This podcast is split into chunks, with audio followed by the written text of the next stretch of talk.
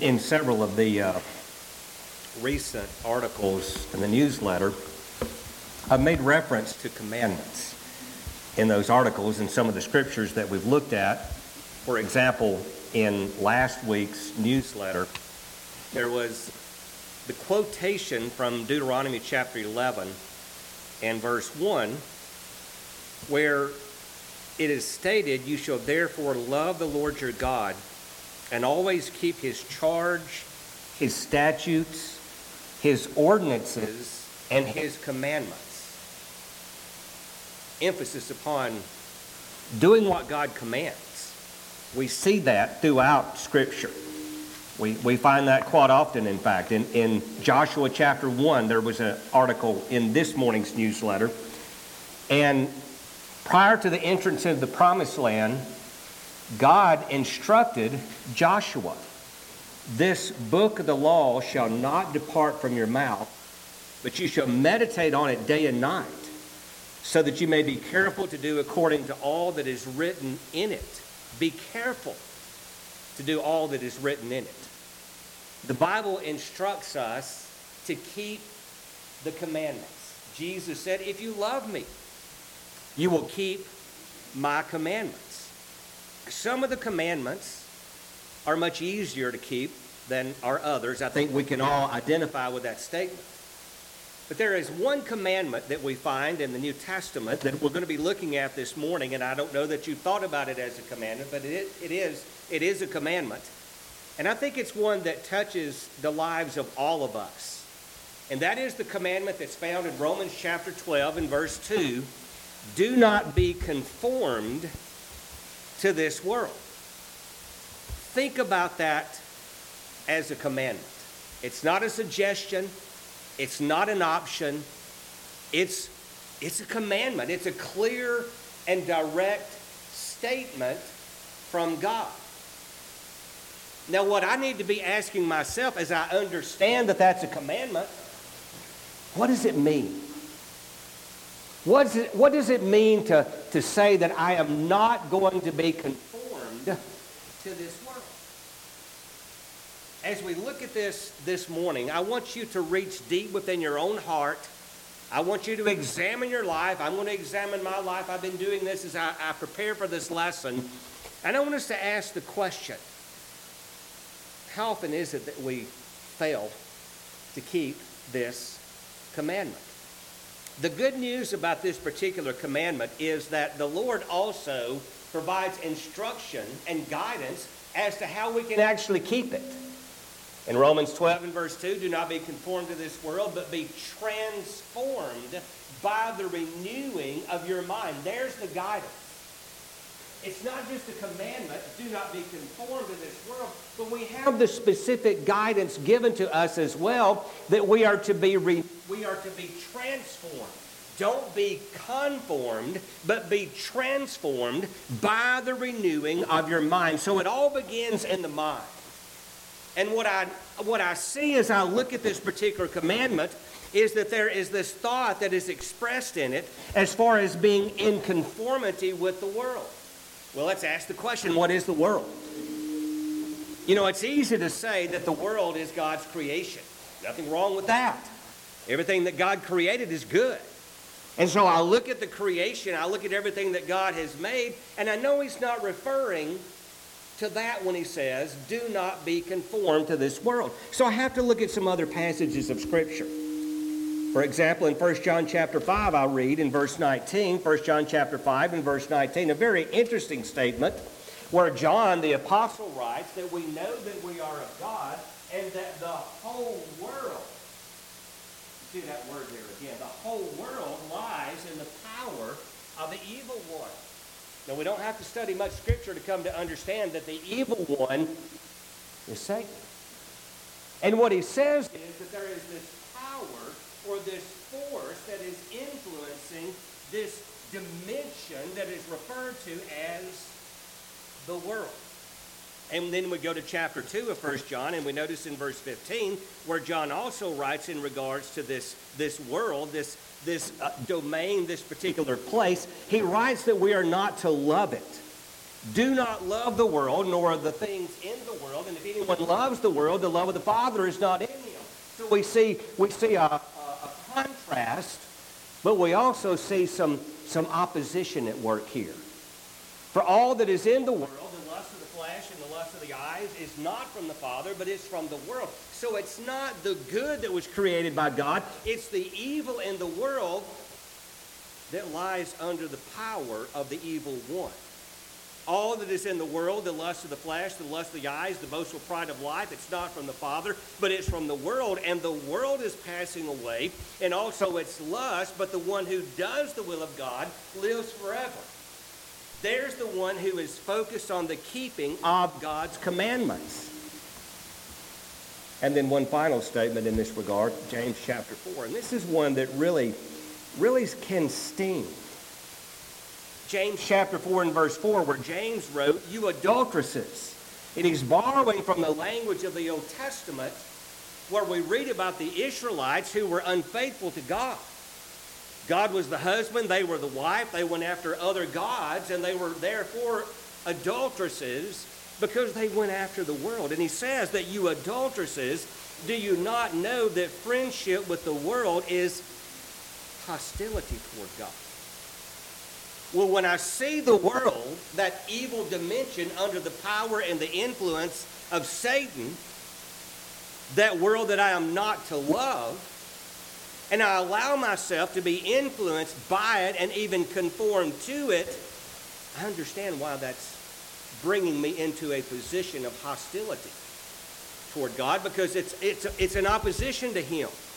Therefore, whoever wishes to be a friend of the world makes himself an enemy of God. So we put all this together and we see the seriousness of this commandment do not be conformed with the world. But now, what does that mean in terms of how my life looks? Well, sometimes we want to have an outward focus. We want to say, well, we can't look like the world.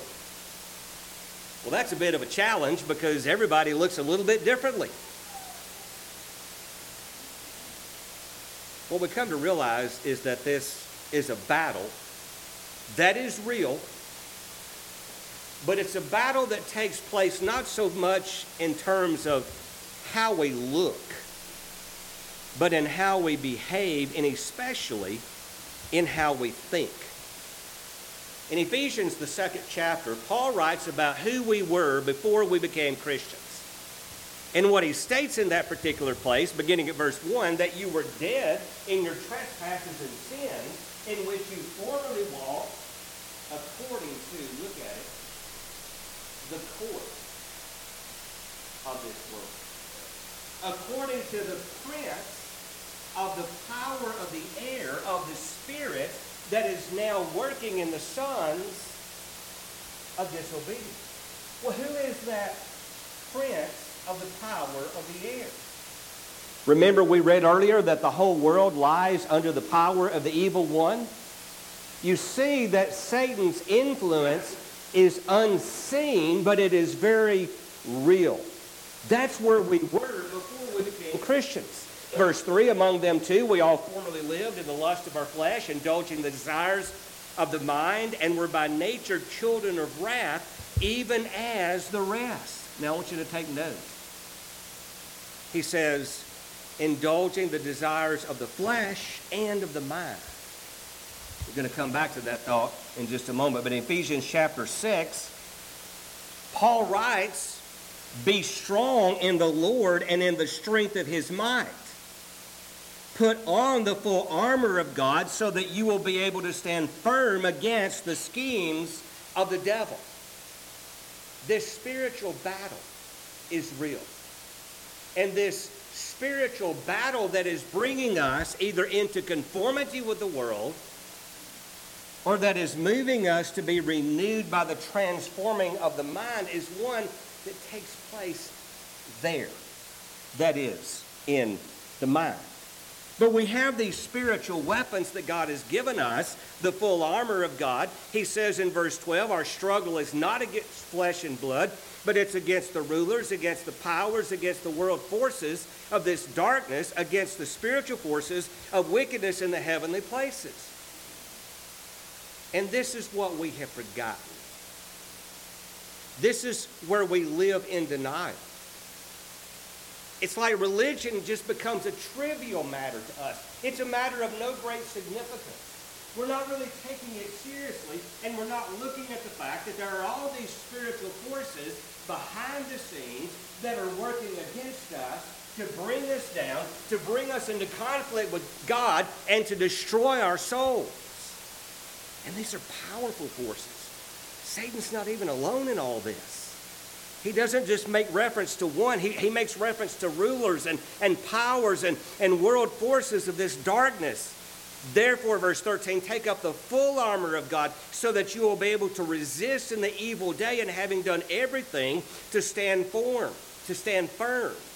Stand firm, therefore, having girded your loins with truth and put on the breastplate of righteousness and having shod your feet with the, the preparation of the gospel of peace. In addition to all that, Take up the shield of faith with which you will be able to extinguish all the flaming arrows of the evil one, and take the helmet of salvation and the sword of the Spirit, which is the Word of God. There's so much there. We could take each one of those weapons and we could develop a lesson based upon each weapon. But as you look at that, you see how this is real? This is something that isn't to be taken lightly. And this commandment, do not be conformed to the world, is a tremendous challenge because of all these uh, opposing forces. This battle takes place in the mind. It may manifest itself in outward behavior. It may express itself in the way that we speak or the way that we treat people or the things that we do or the places that we go. But it's all in the mind. And that's where it begins. You'll notice in Ephesians chapter 4 and verse 23 that you be renewed in the spirit of your mind. Very similar to the statement to be transformed by the renewing of your mind. Remember the Kirk commercials, a mind is a terrible thing to waste? What are you doing with your mind? Are you developing your mind spiritually? Are you equipping yourself for the spiritual battle? Or are you allowing yourselves to be so influenced by that which is so difficult to, to identify that you're becoming like the world and you don't even know it?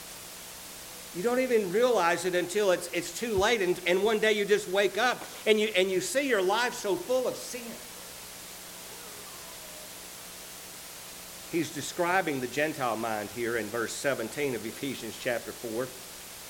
So, this I say and affirm together with the Lord that you walk no longer just as the Gentiles also walk in the futility of their mind, being darkened in their understanding, excluded from the life of God because of the ignorance that is in them, because of the hardness of their heart.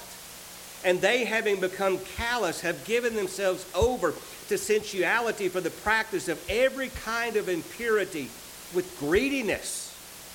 They're greedy for their ungodly lifestyle. But you didn't learn Christ in this way. If indeed you, you heard him and have been taught in him just as truth is in Jesus, that in reference to your former manner of life, that about which Paul wrote in the second chapter of the book of Ephesians, that you lay aside the old self which is being corrupted in accordance with the lust of deceit. That's just another way of saying you're being conformed to the world. You're making yourself an enemy of God. You're committing spiritual adultery. It's a serious matter.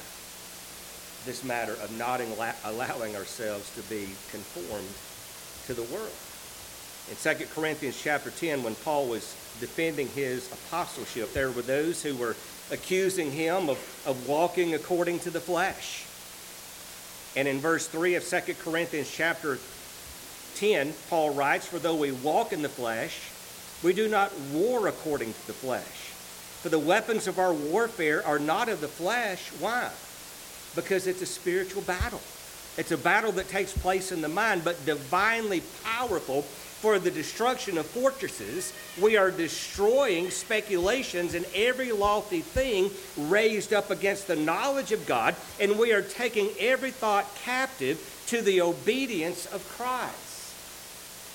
It's another way of saying be transformed by the renewing of your mind. Take every thought captive, every thought. You arrest it and you put it in prison and you make it subject to the mind of Christ. That's how we renew that mind. That's how we avoid conformity with the world.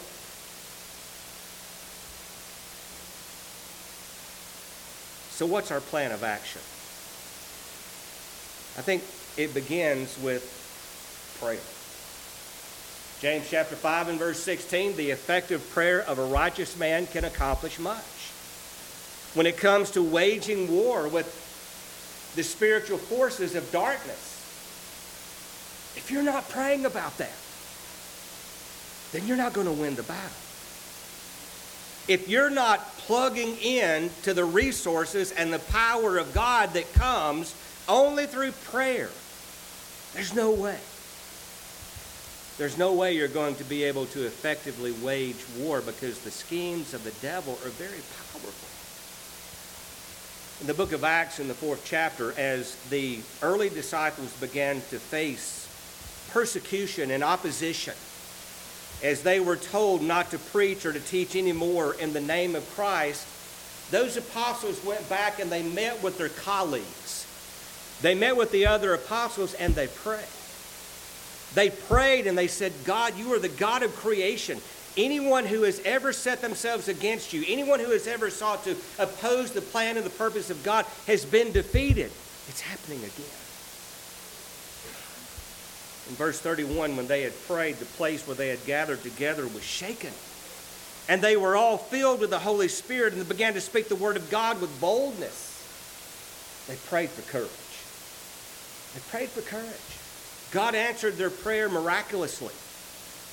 We can be filled with the Holy Spirit ourselves as we saturate our minds with the Word of God that has been given under the influence of that Holy Spirit. You read through the book of Acts and you see that the, the disciples continued to face opposition. They, they continued to face Satan, who was angered by his defeat when Jesus was raised from the dead. So he went after the children of the woman. You read about this in Revelation chapter 12. And he sought to do everything within his power. And, and we see that the apostles and the disciples, the early Christians, they faced this opposition that came from the world. In Iconium chapter 14, verse 1, they entered the synagogue of the Jews together, and they spoke in such a manner that a large number of people believed, both of Jews and of Greeks. What happens anytime a church begins reaching out, seeking the lost, doing all the things that God wants a local church to do? What's going to happen? We're on Satan's radar screen. He's going to do everything within his power to divide and to conquer. He's going to do everything within his power to bring us into conflict with this world over which he has tremendous power so that the plan and purpose of God will be thwarted. Verse 2 The Jews who disbelieved stirred up the minds of the Gentiles and embittered them against the brethren. Therefore, they spent a long time there speaking boldly with reliance upon the Lord. You rely upon the Lord through prayer. You ask God to give you a heart of courage so that you can wage that spiritual battle. Something else, pray for our political leaders. You know, we want to make so much of Christianity a matter of politics. And maybe there's a place for that. Let me ask you this. I don't like socialism. It goes against my brain. I'm self-employed. I don't like socialism. I want to I want to go out and kill it, and I want to drag it home, and I want to eat it. And I don't want someone standing at the door telling me, wait a minute, you killed it, but somebody else is going to eat it. I don't like that.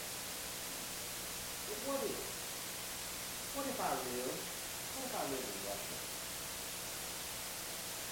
Would, would God expect me, if I obey the gospel, would God expect me to stop being a Russian citizen and move to a non-communist country? I don't believe God would expect that. What if I lived in Spain? Spain is not a communist country, but it's definitely a socialist country.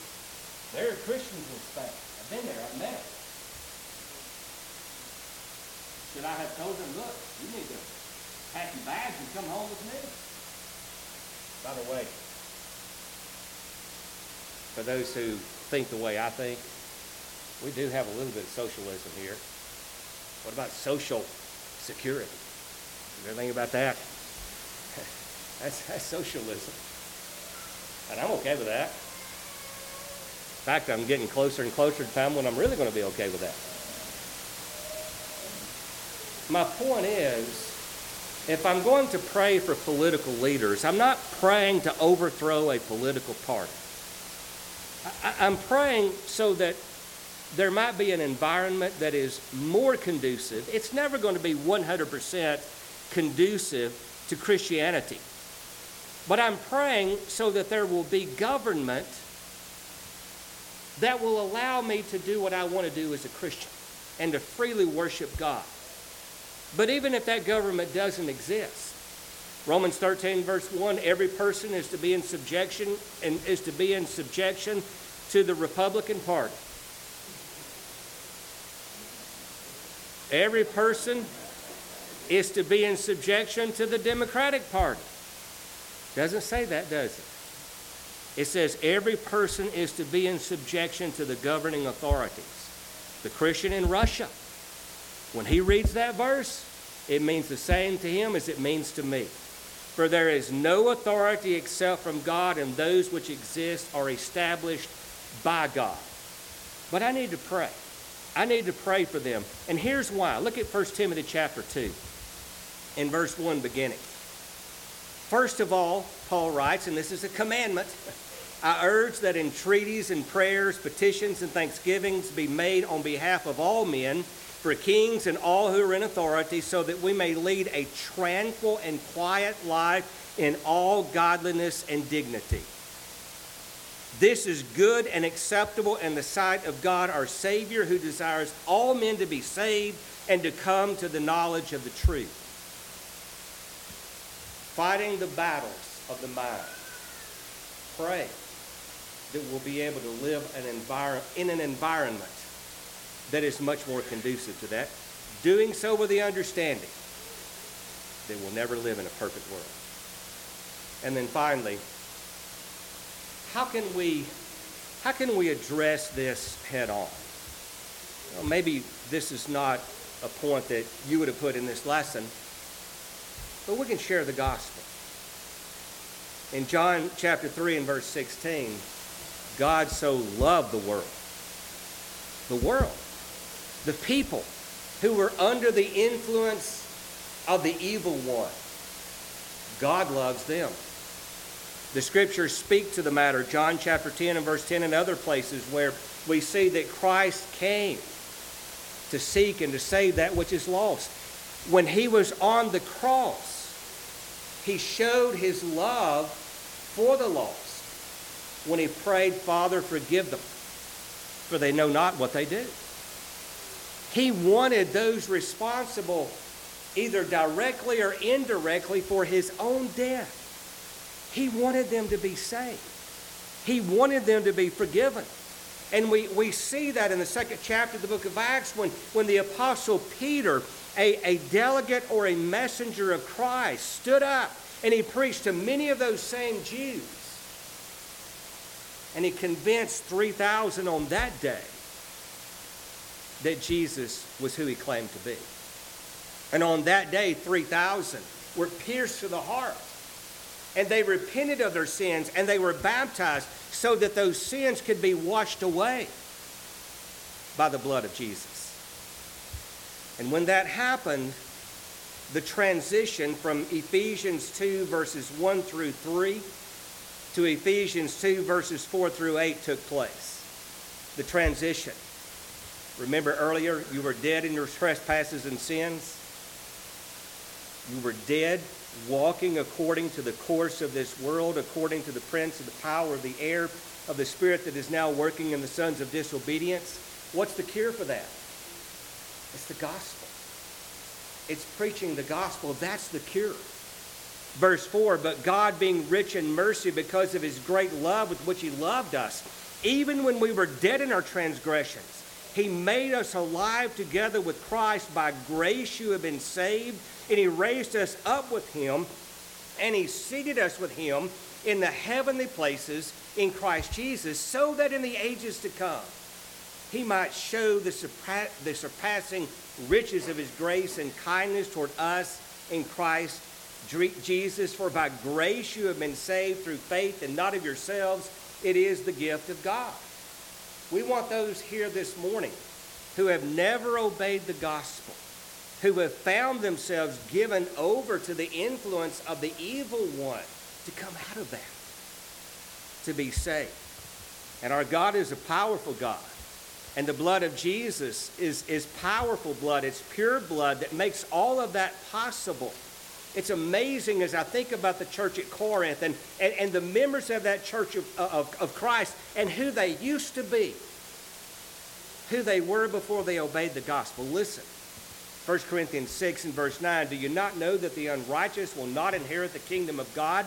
Do not be deceived. Neither fornicators, nor idolaters, nor adulterers, nor effeminates, nor homosexuals, nor thieves, nor the covetous, nor drunkards nor revilers, nor swindlers will inherit the kingdom of God. Now, here's the point. Verse 11 Such were some of you.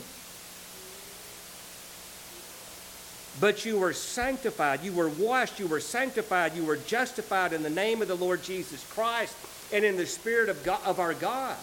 Such were some of you fornicators, idolaters, adulterers, effeminate, homosexuals, thieves, covetous, drunkards, revilers, swindlers. Such were some of you. You see, when we share the gospel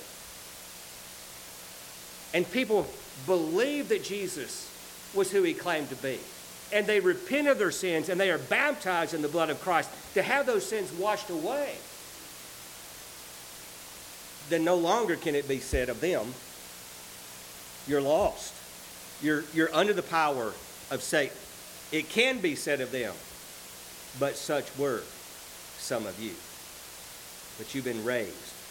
You've been raised up with Christ. You've been seated with Him in the heavenly places. That can be your experience this morning if you'll simply obey the gospel. If you're here this morning and you've never obeyed, you believe that Jesus is the Son of God, you're willing to confess that faith, to repent of your sins, and then to be baptized and forgiven of your sins. If you're subject to that call, please come we stand and sing.